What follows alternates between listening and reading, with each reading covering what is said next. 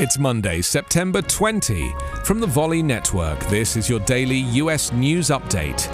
I'm Anthony Davis.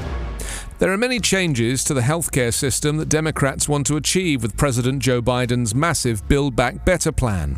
They touch almost all aspects of American life, from taxes to climate change.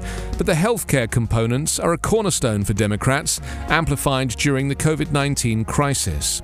For the nearly 145 million Americans covered by government health programs, along with their families and communities, the investment in the nation's services could make a difference in quality of life for decades.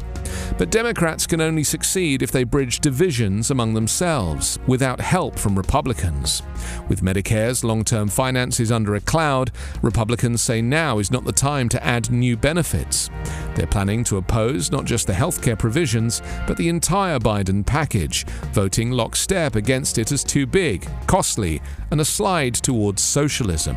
It's a compromise of sorts led by Biden's approach, paid for by taxes on corporations and the wealthy, those earning more than $450,000, as well as savings on prescription drug prices paid by the government to the pharmaceutical companies.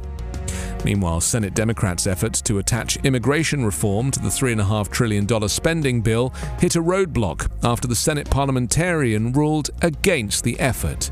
Data needed to determine the advisability of booster shots of the COVID 19 vaccines is just weeks away, President Joe Biden's chief medical advisor, Dr. Anthony Fauci, said yesterday, but urged Americans not to seek booster doses until they have FDA approval.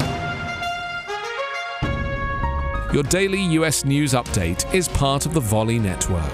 Subscribe, rate, and review on your favorite podcast app.